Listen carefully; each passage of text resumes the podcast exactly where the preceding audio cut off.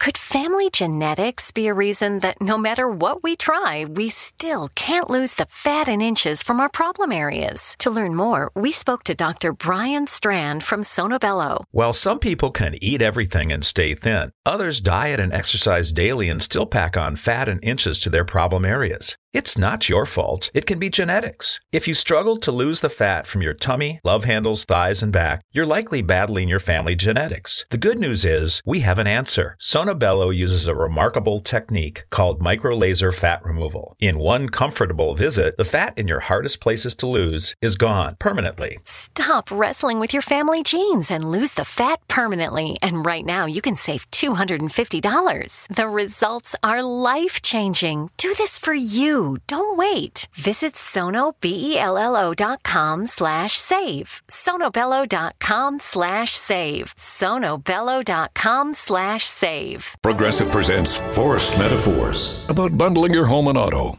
In sports, three goals is a hat trick. And when you bundle your home and auto with Progressive, you get a hat trick of great savings and round the clock protection. So you might be thinking, wait, that's two things. A hat trick is three. But in this metaphor, great savings counts as two goals, and so does round the clock protection. So it's like four goals, and that's more than three. It's basic math. Forced Metaphors. Presented by Progressive. Bundle and protect today. Progressive Casualty Insurance Company and affiliates. Discount not available in all states or situations.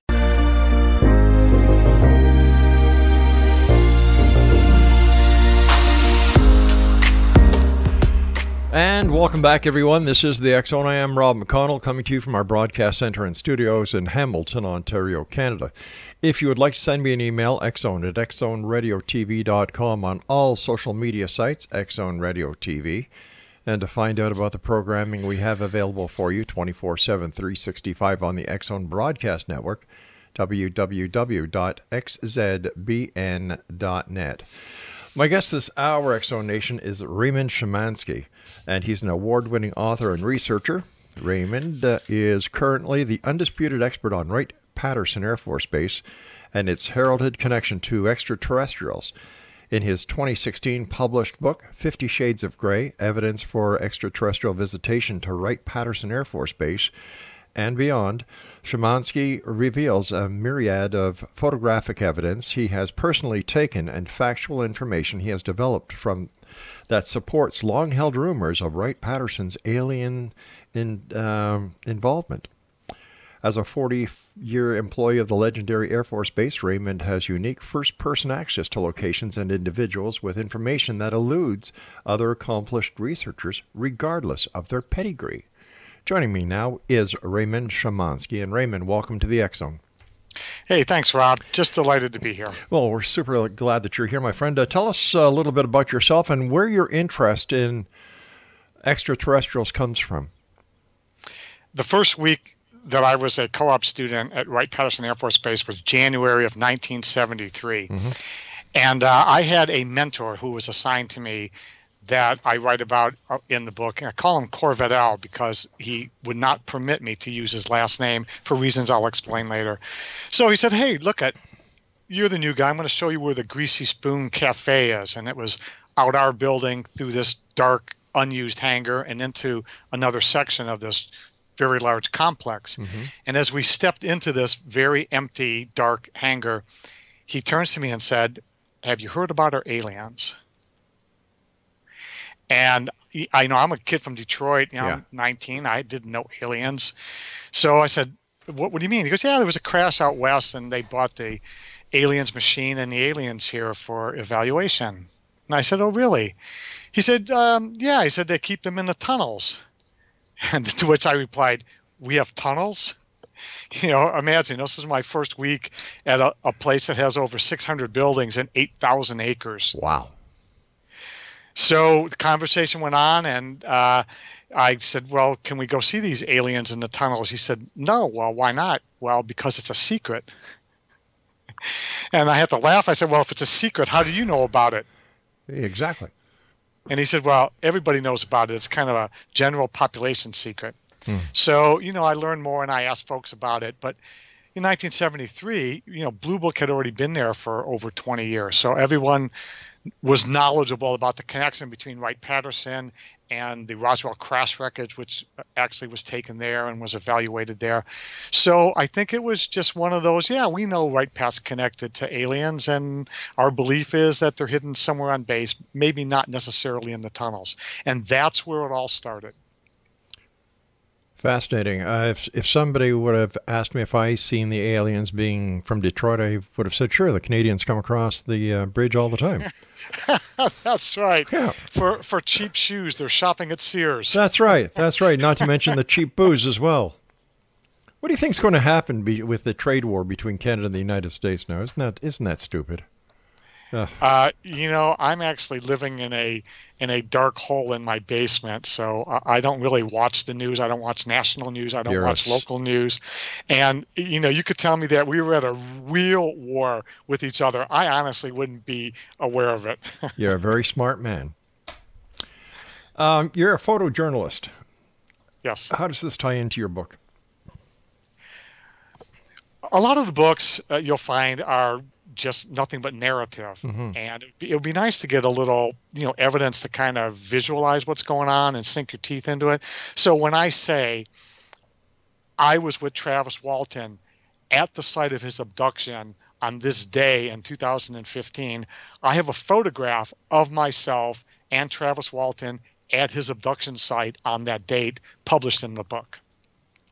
And I, I do that for just about everything because I think it adds credibility and it says, hey, you know, if you don't agree with me or you think I'm blowing smoke, well, here's my best evidence. Go ahead and try to refute it. And I find that a lot of folks are telling stories in their books, and I've actually called out a couple of authors and, and pointed out stories that I knew were false, and they just kind of blew me off. But you know, in one case, it was a story about uh, a person who was actually my boss at Wright Patterson, and I called the uh, co-authors on it, and they just went, "Oh well, you know, we had a source, and he was unreliable." And did they do anything about it? No. So I like to put some extra evidence in there to build the credibility of the stories that I tell in the book. Um, why did you write a book about UFOs? You know, you you you could have written a book about so many other things. Was it the direct connection with Wright uh, Wright Patterson? I had been reading and researching this topic for decades.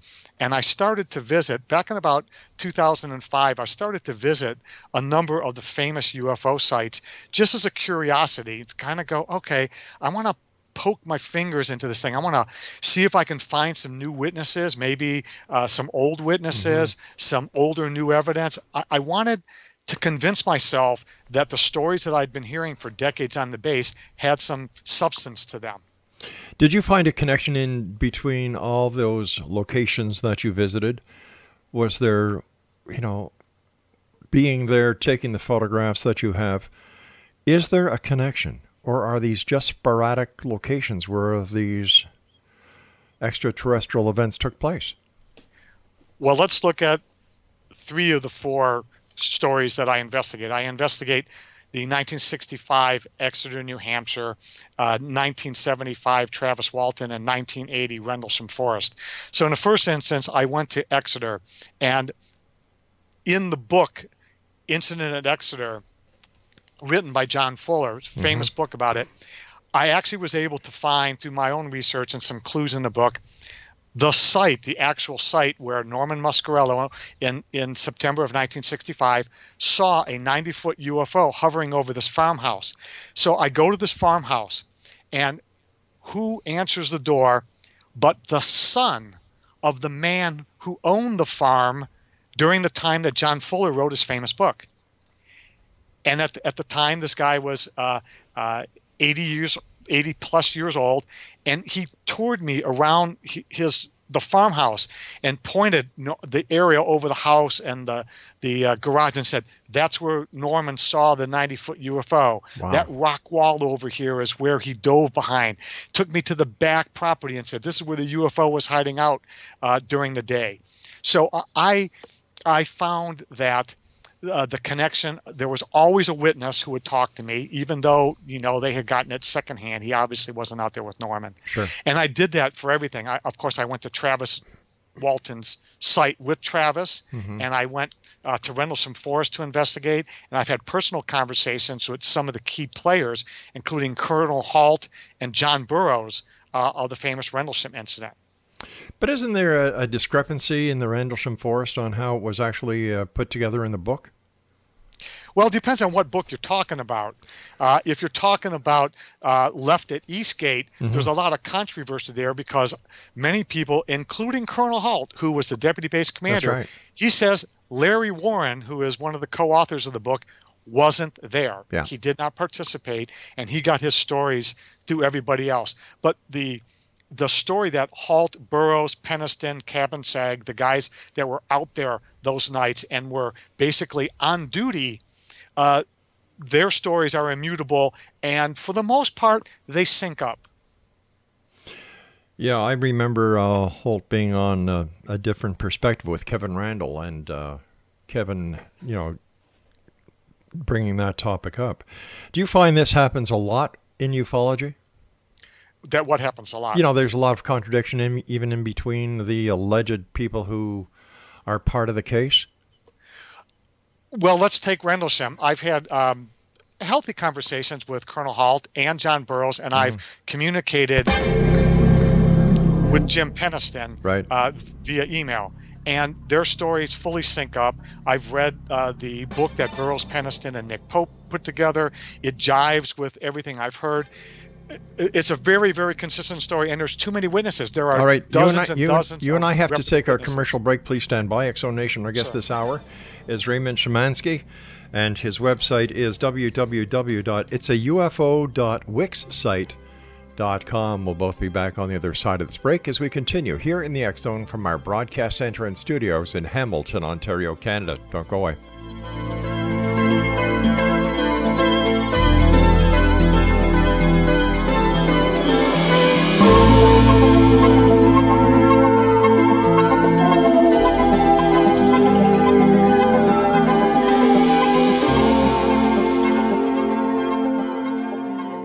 Help Jews in Poverty at helpjewsnow.org. Your $25 gift today will help provide a life saving food box to Jews in need. Be a blessing right now.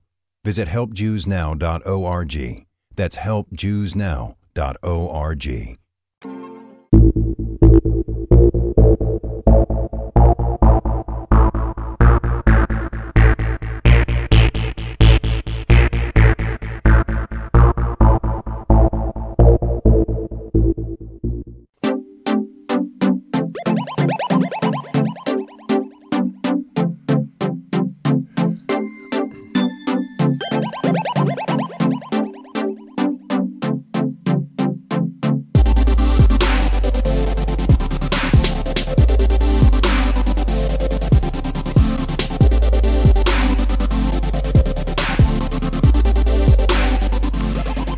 back, everyone. Raymond Szymanski is our special guest this hour. His website is it's a UFO.wixsite.com, and he's the author of Fifty Shades of Gray Evidence of Extraterrestrial Visitation to Wright Patterson Air Force Base and Beyond. Um, before we went to the break, we were talking about, well, I was talking about inconsistencies, and uh, you were telling us about the consistencies that you found in the Rendlesham Forest case. Yes. Um, again, I've had a, a wonderful opportunity to actually speak with two of the principals and communicate uh, somewhat extensively through email uh, with with the uh, the third, Right. and all the material is pretty consistent. But there is some inconsistencies between what Larry Warren and his co-author wrote in Left at Eastgate and the story of the folks who have the records and can prove that they were actually out in the forest that night. Larry has some uh, evidence to show that he was on the base, but it, it, it seems like nobody's vouching for him actually uh, being there. And uh, his co-author has recently disavowed him and said, you know, I I was uh, fooled for decades, and now I realize that Larry uh, was not uh, being forthright, and you know, I can no longer back a story. I'm not passing judgment on Larry Warren or Left at Eastgate, and I I really really enjoyed the book, but uh, there has been some some facts apparently coming out that uh, prove that uh, the book Left at Eastgate uh, probably has a few things that were fabricated by the by the authors. What does that do to the UFO community and other UFO authors like yourself? Well, you know, I think it, it casts uh, a shadow on us because, uh, you know, I myself have found reputable uh, researchers. Uh, I'm talking people who do every weekend. They're out at a conference and they're a headliner, and uh, you know, a couple of them I've pointed out uh, errors in the book of fabrications or just you know sloppy research. Sure. And they don't you know that's like hey we're selling books shut your mouth and you know so i haven't really made it public but uh, for those people i personally uh, have lost uh, respect for them uh, and there's others that I know are high integrity, and those are the people that I tend to hang with or I tend to communicate with. So, uh, you know, it's not all bad, but no. you know, they should clean up their act a little bit. And I think it, it maybe will cast a, a, a shadow on, on the rest of us. All right, you you gave us three stories: uh, the Exeter, the Travis Walton abduction case, and Rendlesham Forest. On each one of the cases, based on the research that you have done, what are your conclusions? Let's take Exeter. Was it a UFO? Uh, there's no doubt. Uh, when you take into consideration the first night with Norman Muscarello, who not only saw it once, but he saw mm-hmm. it twice. The second time he saw it, he was in the company of two police officers, David Hunt and Eugene Bertrand. So it's a no brainer. The, the police officers had absolutely no reason to say, uh, gee, Scratch, Scratch Toland was their uh, desk officer. Gee, Scratch, uh, we were out there and, and we saw this UFO. In fact, the moment they saw it, Bertrand got on uh, the walkie talkie and was communicating back to the desk and he goes, Scratch, I see the damn thing myself. And then, you know, in the book, there were dozens and dozens of witnesses that were being interviewed by uh, John Fuller. So you know that's a that's a slam dunk. Okay. Uh, if you look at Travis Walton, he had six people in the truck uh, the moment they saw the 30 foot craft that eventually zapped Travis and took him away for five days. They all passed multiple lie detector tests flawlessly. Uh, there was one inconclusive, and there was a, a reason for that. This one guy was in trouble, and you know he thought he was going to go to jail, but. Travis's story has never changed. Uh, he has written one of the finest books ever, The Fire in the Sky especially the last hundred pages, which debunks all the debunkers, and he goes into the story of how uh, guys like Philip Klass tried to uh, change the story and you know make life miserable f- for Travis. Read those hundred pages, and you will come away with a fabulous appreciation of uh, you know Travis's story. And then Rendlesham, you know, I talked to the participants, and I've communicated with others. Clearly, two dozen security police and senior officers in the U.S. Air Force would not concoct a story about a UFO. In fact, you would expect just the opposite, that they would deny it to the end to, to their grave. Mm-hmm. But that's not the case. So, for me, it was a journey of I wanted to poke holes in these stories, and I didn't care which way it came out. If I found people were lying, or the evidence was being fabricated, uh, or it just wasn't true, I was fine with that. But that didn't turn out to be the case. Why do you think the uh, the officers involved in the Rendlesham case actually went public with it? Uh, Colonel Halt actually didn't go public. Uh, he wrote a letter to the Ministry of Defense uh, probably a couple weeks after it happened. I think there might have been like 10 or 12 days mm-hmm. lapse between the actual ending of the events and when the MOD got the letter. And it was highly classified but there was a freedom of information act request and there was a failure on the part of the person who was processing it to realize what they were releasing. So it was pretty much a mistake. And once the halt memo was public then it was open. So it was never meant to be public but once once it happened they all backed up their stories and said yep that that's the way it went down. Tell us about your mib encounters well, there's a um, organization here at Wright Patterson Air Force Base that ran Project Blue Book, and it's called the Foreign Technology Division. Now it's called the National Air and Space Intelligence Center, or NASIC. So they have a different acronym. But back when it was FTD, they ran Project Blue Book and it was supposed to be investigative, turned out to be more public relations. Mm-hmm. And of course, they do highly classified work. I mean, just the name Foreign Technology or National Air and Space Intelligence gives you the clue that they're doing important things that they're probably not going to tell the public about. Well, one day I was out on the golf course, which borders the building, and there was a gentleman who was in the shade of the tree, and um, I got into a conversation with him. He had the men in black suit. He had a hat on, you know, the, the typical MIB hat. It was May, so it was super hot. And, you know, in, in Dayton, we can get to the 90s easily in late May. So it was super hot, and, and he was just like totally not dressed for the weather. So I engaged him in this, you know, hypothetical are you a man in black and do you work there at this building which you know i know is the former ftd and of course he denied it and we had this conversation. Well months pass and of course my book is published. Um, there's a, a dis- long distance picture of of him in there and there's no way he can be id'd from that. Um, i got a communique from somebody who said hey i've got another picture of that guy. Would you like to have it? Hmm and they sent it to me and indeed it's a picture of this guy actually walking into that building and he is dressed precisely black hat black tie black coat. Now is he a man in black? Well based I, on what he's wearing sure he is.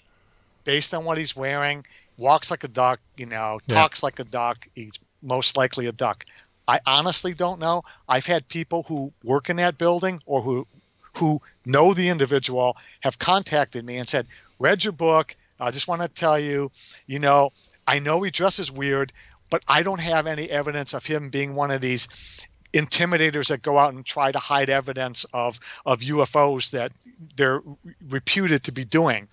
But then again, I just say, "Well, explain to me why the guy dresses like that." So the jury is still out, but you know, I've had this conversation. He's denied it, but when I look at him and I talk to him, my suspicions are raised significantly. You know, er, earlier in this uh, hour, you mentioned the tunnels beneath Wright Patterson Air Force Base. Have you ever gone into those tunnels, and have you, in fact, seen these crashed uh, debris? Uh, absolutely, I've been in tunnels, and you know, we have vaults that go into tunnels and tunnels that go into vaults and every combination. Uh, I'm afraid uh, I wasn't privileged enough to see any aliens, mm. uh, but they're and they're mostly uh, pedestrian connective tunnels, or you know they run uh, heat pipes and electricity right. and you know mostly utilities uh, through the tunnels. Even though some of them you can literally walk through, so nothing sinister. And if you're at Wright Patterson Air Force Base, you know the reputation of the base. They do highly classified work. You would be shocked if they didn't have tunnels, if they didn't have vaults. Well, of course, you know, who wants the spy satellites from the other countries knowing what you're doing? It only makes sense yeah if, if that's if that's yep. the purpose of the tunnels uh, that's fine but you know the tunnels i've been in I, I haven't really seen any you know research equipment sitting there in, in the pedestrian thoroughfare. Now it may be in one of the vaults that's in that hallway of course. Stand by my friend. You and i have to take our commercial break with the news at the bottom of the hour. Exonation our guest this hour is raymond Szymanski. And uh, his website is www.itsaufo.com www.wixsite.com. And I'll be back on the other side of this news break with Raymond as we continue talking about his book, Fifty Shades of Grey Evidence of Extraterrestrial Visitation to Wright Patterson Air Force Base and Beyond.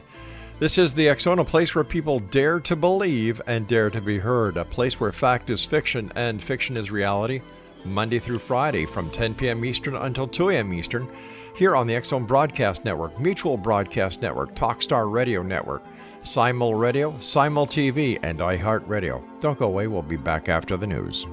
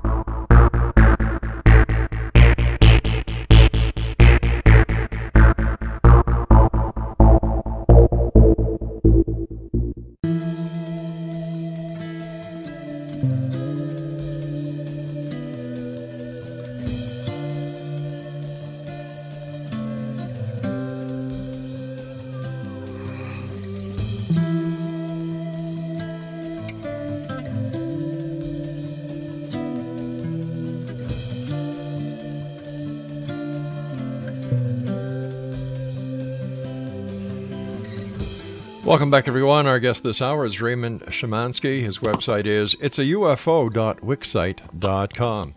Your book's been endorsed by four world class UFO researchers. Can you tell us a little bit about them and how they came to endorse your book? When I first started attending the International UFO Congress, I tried to seek out the best people uh, for that category. So you know, Nick Pope mm-hmm. had his his uh, pulse on all things British. Um, Yvonne Smith was the world's one of the world's premier hypnotic regressionist. Uh, Paul Davids was very well known. He was a UFO Hall of Famer, well known for uh, his work uh, on the movie Roswell, and uh, Preston Dennett uh, for his work in uh, undersea UFOs, yeah. but more specifically, his book UFOs over Topanga Canyon. So as I had the opportunity uh, to meet them, I socialized with them, uh, asked them a lot of intelligent questions, and uh, communicated with them in between these uh, conferences uh, via email, sometimes via telephone. And um, you know the way that i got to to actually you know the, the moment that i decided to write the book on ufos is i was at that travis walton site with travis in february of 2015 and something just clicked where I said, you know, I have all this good stuff, all this great information. I think that needs to get out there. And the fact that Travis let me drive him in a 4x4, slip sliding through the Apache Sitgreaves National Forest on three inches of mud hmm. to go do a photo shoot and, and you know, visit his site. It, it just, I just felt at that moment that, you know, I was part of this community and uh, one thing led to another. I uh, gave uh, the manuscript to these individuals. Uh, they read it. They gave me great comments, uh, some criticisms, and eventually uh, they just agreed to support the book. They thought it was great. It was, you know, revealing. It's a UFO expose. It's a quest for the truth. It's a coming of age story. It's funny. Uh, and they just took to it. So uh, they welcomed me with open arms, and I'm e- extremely grateful uh, for their support. I understand that you had your uh, very own UFO encounter experience or sighting. I did. And when I look at the path that the UFO was on. Now, I live only a few miles from the Air Force Base, mm-hmm. uh, Wright Patterson, and I was coming back from a therapy appointment. I had a car accident in, in uh, 2010, and I was coming back from a medical appointment. And I looked through, um, something caught my eye uh, through the moonroof of my car. And I put my head down through the windshield looking forward, and I saw a craft. Uh, it's hard to describe now, but somewhat scalloped with large uh, lights like you would see on a, a 1960s era Chevrolet called cat eye lights. And I, I got about a seven second view of this maybe a 100 foot craft slipping into these clouds that were only about 75 feet off the deck that day. Is it possible that this craft was an experimental craft? Well, they don't fly experimental craft here at Wright Patterson for the simple reason that the entire base is surrounded by communities. Literally, like the graveyard of Fairborn, Ohio, mm-hmm. sits one inch on the other side of of one of the fences of at, at Wright Patterson, and then Beavercreek is is next to the other one, and then Huber Heights, and it's totally surrounded, and there's no space to do that. And you know, it's it's not one of those places. So, um, but if it is if it is ours, if that craft is ours, then we ought to make it public and we ought to point to it and tell the world we own this. And if you mess with us, this is what you're going to get. Why do you think there's a there's a truth embargo in place when it comes to UFOs and ETs? Wow. You know, I really wish I had the answer to that. I'll speculate if you okay, like. Okay, please. Yeah the first thought that comes to my mind is is we've got this carcass with technology that's so far advanced and that we've been reverse engineering this carcass for decades. But how do we know we actually have the carcass? Well, we've we've recovered crafts or there are I guess well traveled stories about the material at Roswell that was recovered and Aztec and, and, and other locations that okay. we've basically recovered these. So, um, using that as a, as a stepping off point, mm-hmm. we'd analyze it and, and we would actually try to exploit it. And there's a lot of narrative out there about, well, Bell Labs, uh, and did they indeed get the material from Roswell ceded to them from Colonel Corso? Uh, he wrote the book Day After Roswell, and if you're familiar with that, Corso goes on to say, hey, a lot of the stuff that we're now using now, although it might be 10, 20, 30 years later, we gave these raw materials to these very smart companies and they eventually figured out how to exploit it. And voila now we had the transistor and the integrated circuit and and lasers and fiber optics and all those type of things that maybe we wouldn't have gotten to for another 100 years. But isn't it also possible that these are actually uh, discoveries made by humans and have nothing to do with ETs. You know, it's entirely possible. Mm-hmm. I have actually gone back to the folks in the U.S. Air Force that I knew personally that worked in my building that that brought companies like Texas Instruments out of the Stone Age with transistors and funded them to develop the first integrated circuits. Mm-hmm. And those people tell me, you know what? We did it ourselves. We didn't have any um, any help. Yeah. Well, that may be true when they came on the scene, but if you look at the Bell Labs thing, Bell Labs was struggling uh, for how to dope the transistor, what kind of chemicals to use, so that they could control the electron flow uh, in in the transistor. And it wasn't until after the summer of 1947, when, of course, Roswell happened, that somebody got smart and says, "Oh, we need to use arsenic as a doping material, or whatever it was." Sure. And voila, they overcame this technical hurdle. Next thing you know, we've got a functioning transistor. But coincidence? Yeah. Not sure. Not sure. You know, there's but, a lot of circumstantial evidence with all of the UFO scenario, but when it comes to hard fact, hardcore evidence, there's very little. I have to agree. There is there is a, a ton of narrative. Yes. There's a ton of depositions. Um, and that's why there's researchers like myself, you know, in the field with metal detectors, going to reputed crash sites, uh, looking for something that might be testable. So, all these years that you've been going to crash sites, have you found any evidence? Um, actually, I've only been going to crash sites for two years. Okay, and two um, years. I currently don't have any test results that indicate that uh, any materials that I either found myself or mm-hmm. others have bequeathed to me um, show anything that I can pound my hand on the table and go, "Yeah, this is this is irrefutable." But there's always hope. That's true. There's always hope. Why do so many people believe that the aliens are responsible for so many of of modern day technology?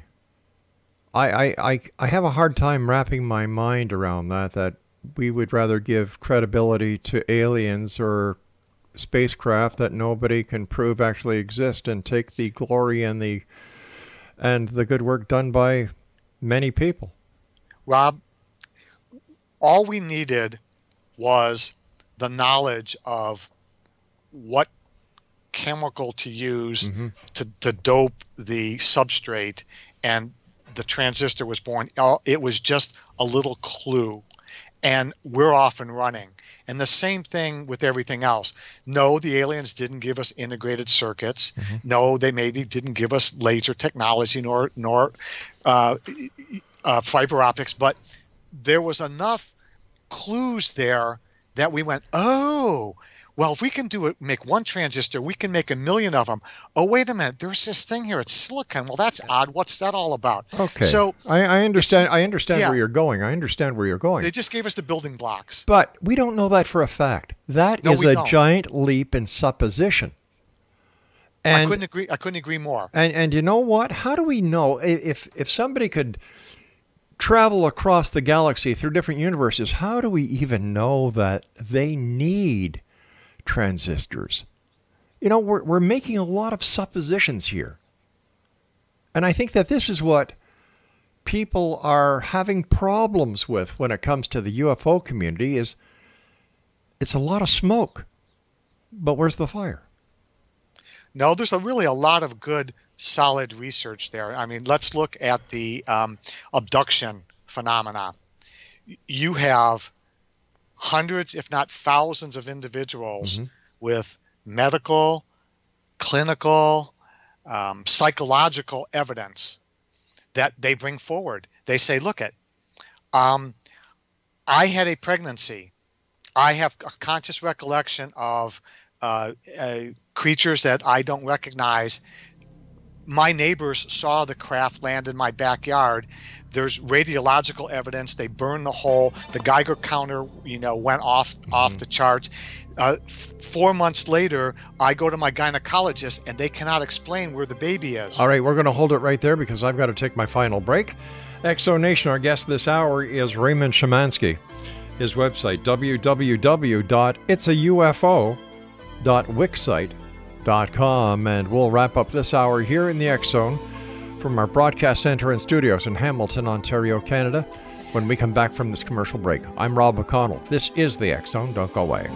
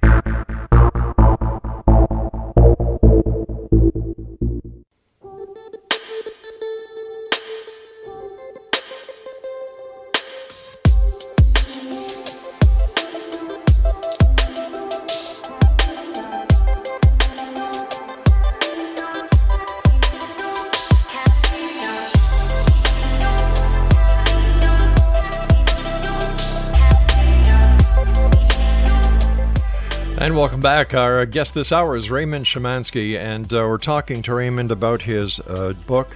It's entitled Fifty Shades of Grey Evidence of Extraterrestrial Visitation to Wright Patterson Air Force Base and Beyond. His website is it's a UFO.wixsite.com.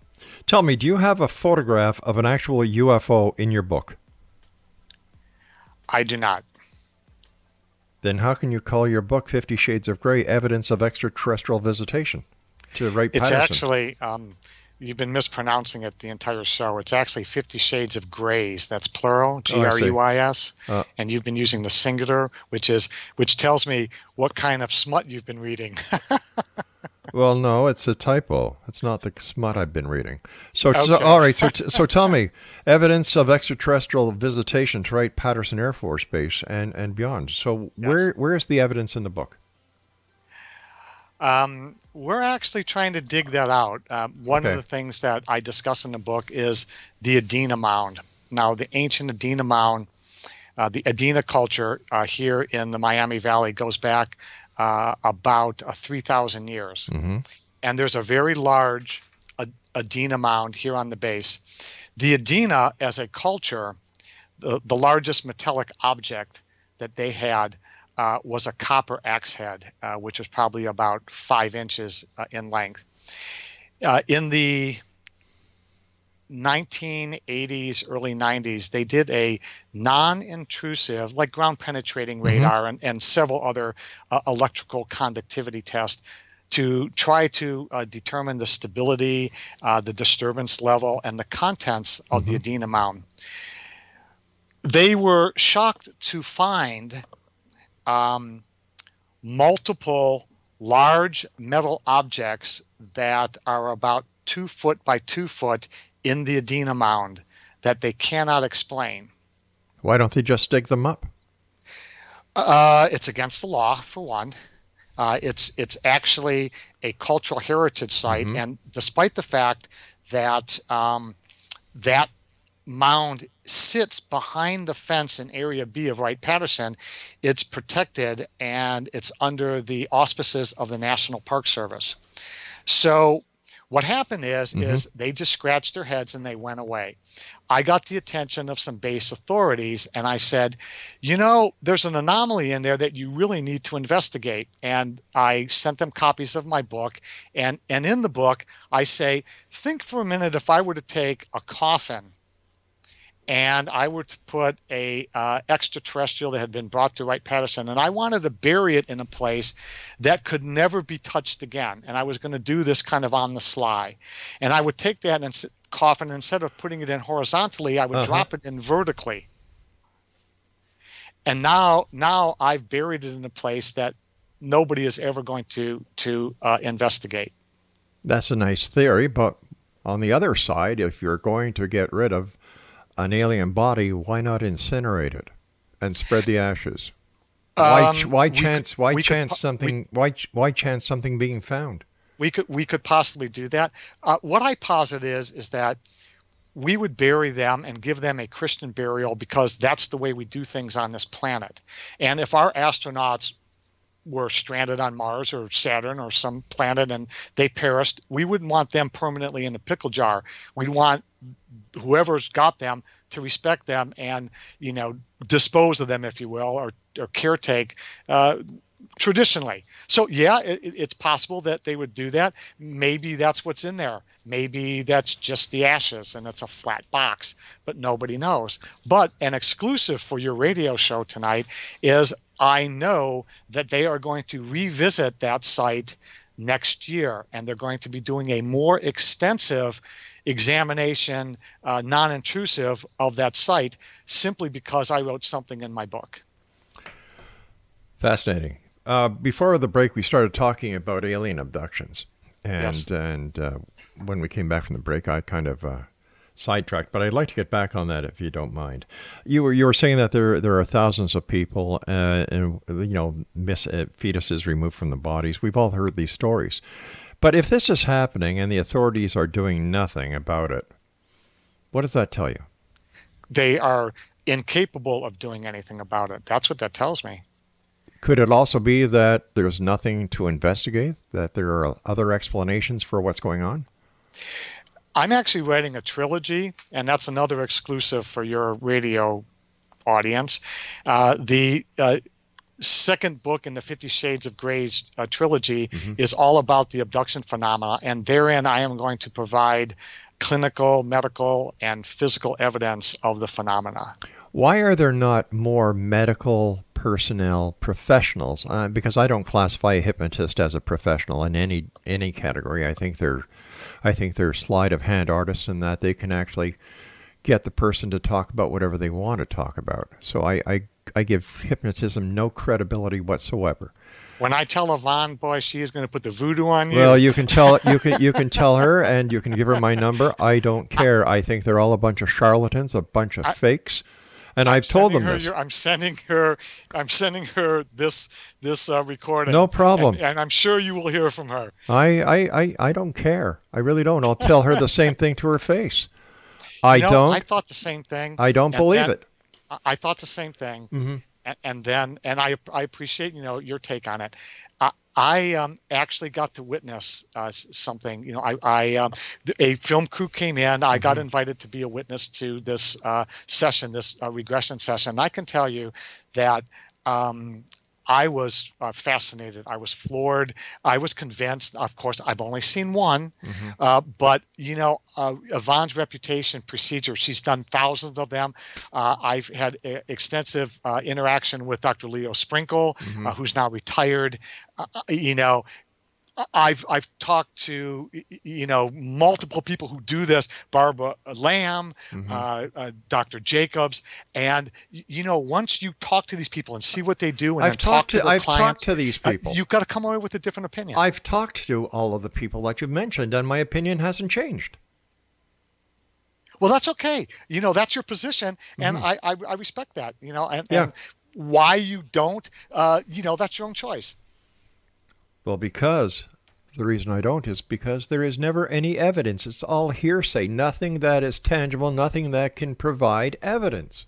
Well, what, what I already provided to you was let's look at uh, the scoop marks, for example. Uh, one, one of the uh, c- very common type things are unexplained scoop marks, very Mm-hmm. deep uh, retrievals, like a small mini spoon has been used to just gouge out a part of the shin or the calf Well, or the arm. let me ask And you- I, let, let me I, ask I've seen them. People said, "Look at Mm-hmm. my parents cannot explain it. I cannot explain it, but I can associate that with a conscious memory of being floated out the window of my home." Okay, when was the last time a report of an alien abduction has come across, you know, anybody's desk who's who's credible? You mean why isn't it on Fox News, or is that the question? Yeah, how come the, the, the accredited news agencies don't don't report it anymore? Because they're sick of the the mumbo jumbo. Well, you could call it that, but I can tell you, I was recently on uh, Fox and NBC, mm-hmm. and they were very curious about the whole phenomena. I didn't get any like, oh, well, here comes Ray, you know, Crazy Ray. Yeah. Well, Crazy Ray has got sterling, impeccable credentials, mm-hmm. and and worked, you know, for a research laboratory for the U.S. government for nearly four decades. So they were willing to listen to me because I'm not claiming I'm being beamed up, and I'm mm-hmm. never I don't believe I've ever been abducted, and I only had one sighting. So, you know, uh, as a scientist, I'm trained to investigate and sort through this stuff. And as you said, there is a lot of smoke here, and there is Sure. a lot of fire. And and I really hope that someday the evidence that will convince you, you know, is out there, for your sake. Well, it's not going to affect me either way. I think what it does is it perpetrates uh, a lot of uh, money for the UFO industry. I think that a lot of books are being sold, and, and I'm not, you know, there's a lot of crap out there. And ever since the advent of the internet, in my opinion, is the largest septic tank that mankind has ever created because there's more crap in it than there is anything else. Everybody's become an expert on everything. Anybody who has a little story to tell can fabricate it, blow it up, make it sensationalized. When a movie comes out from Hollywood, everybody's into the UFO genre. And, you know, you take a look at Roswell, the Roswell Festival. That's a farce. It's a joke, for goodness sake. You've got a carnival at- atmosphere going on in a place that is that is abusing the, any credibility that is left of the Roswell cra- uh, Roswell case into a into a into a fair into a Everybody can be an expert, including radio show hosts. Oh, I'm not an expert. Believe me, I'm not an expert, and I never claim to be an expert. What I'm claiming is that a lot of these people in UFO world make no sense. They make no sense. They they come up with a lot of theories, they come up with a lot of angles, but when it comes to the one thing that will give them any credibility, it's missing, and that is the evidence. Are you familiar with the 1952 sighting over Washington D.C. two consecutive weekends where they scrambled jets Yeah. and the, the, the blips were on radar screens at Andrews Air Force Base and the ground station at uh, Washington National and the, the jets chased after them and they the, the blips that were in the sky blinked out and it was seen by hundreds of people. How about Rendlesham Forest? You have a lieutenant colonel who's got a career to think All right, about. I- we've gotta say so long for tonight. Whoops. This, this thing was over our head. It was beaming lights Listen, down at our we, feet. we've got to say so long, so I want to thank you so much for coming on. Um, it's it's a strange world out there. I agree with you, and one day I hope the truth is found. But until there's any evidence to the contrary, I'm sorry, I am not a believer. Skeptic, yes. Believer, no. I'll be back. Don't go away.